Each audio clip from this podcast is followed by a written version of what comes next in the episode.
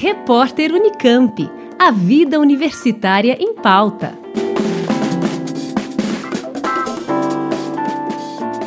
O turismo foi um dos setores mais impactados pela pandemia de Covid-19. Dados divulgados pelo Ministério do Turismo indicam redução de aproximadamente 60% no faturamento. Mas com o avanço da vacinação e a reabertura das fronteiras, o setor dá sinais de recuperação e os viajantes recomeçam a organizar as malas. Segundo Mariana Aldrigue, professora no curso de Lazer e Turismo da Escola de Arte, Ciências e Humanidades da USP, existe a expectativa de que esses viajantes gastem agora os recursos que economizaram ao longo dos últimos meses de isolamento. Entretanto, a crise econômica deve encarecer as viagens e prejudicar a retomada do setor longo de 2020, o que a gente viu foi que um volume estimado aí entre 10 a 12% da população brasileira, muito habituado a gastar dinheiro com viagens, restaurantes, teatro, passeio, enfim, não gastou esse dinheiro e tem o que se chama de poupança de turismo.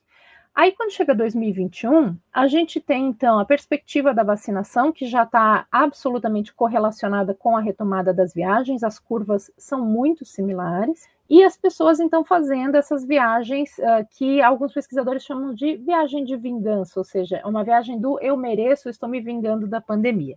Esse orçamento, ele não é ilimitado. Então, pode ser que a primeira viagem seja até uma viagem um pouco mais cara ou mais elaborada, mas na sequência volta para o padrão das viagens comuns, entrando num ano de crise. E não dá para ignorar que, especialmente a partir agora do mês de novembro, com tanta gente disposta a viajar, os preços vão subir e aí a gente tende a ter uma alta temporada lotada e cara. Uma pesquisa feita pelo Expedia Group aponta que fatores como segurança e procedimentos de limpeza e desinfecção estão entre os mais considerados pelos turistas na hora de escolher um destino. A professora conta que o período sem viagens serviu para o setor se adaptar a essas e outras demandas o tempo em que basicamente não havia clientes ou muito poucos clientes foi dedicado a muita pesquisa e muita adaptação. Então, para hoje, o que a gente vê é realmente só esse reforço de comunicação e um treinamento constante dos funcionários. Estar ali sinalizando a importância do uso de máscara, fazer com que os funcionários estejam de máscara também, porque aí você cria né, aquela lógica da cópia do comportamento, a disponibilização do álcool em gel, e uma coisa que em turismo a gente fala teatro da imunização, e não é no sentido depreciativo, mas é deixar muito evidente o cuidado com a limpeza, deixar muito evidente a qualidade dos produtos utilizados para higienização. Com isso, a mensagem ela vai se consolidando e todos vamos né, internalizando isso. Então tem sido muito legal ver que ao longo de 2020 esse treinamento funcionou e agora 2021 a gente está conseguindo passar isso para os usuários. Entre os conselhos para aqueles que planejam viajar, a professora ressalta a organização, a possibilidade de reembolso e a adesão a planos de seguro viagem. Tenho três recomendações muito importantes. A primeira, não deixa para a última hora porque além de ficar muito caro, pode ser que não tenha nada.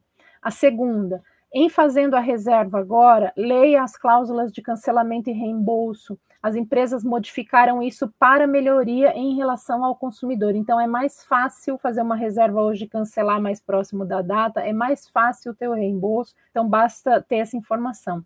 E a última, é, na medida do seu orçamento, inclua um seguro de viagem que cubra saúde. A gente nunca sabe se, de repente, mesmo vacinado, você não pode precisar de um atendimento. Então, por mais que represente, às vezes, uns 3% a mais no orçamento da viagem, é uma dor de cabeça imensa a menos. Para Mariana, a pandemia poderia ter sido aproveitada para planejar e repensar as políticas públicas voltadas ao setor, o que não foi feito. Ela comenta a imagem do Brasil no cenário internacional e destaca a importância da gestão pública para incentivar viagens de curta distância, que são menos poluentes e mais importantes para a economia local. Turismo não é deslocado da realidade, como muitas autoridades tratam. Então, parece que o Brasil segue sendo um paraíso intocado, inviolável, e internacionalmente a nossa imagem está muito, muito manchada como um destino onde ah, os cuidados sanitários são feitos de maneira aleatória,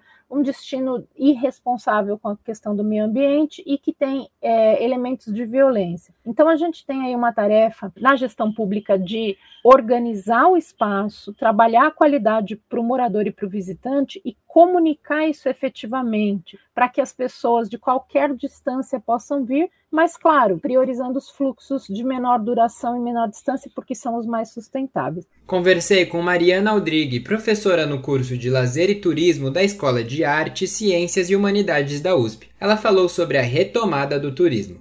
Rodrigo Tâmaro, da Rádio USP.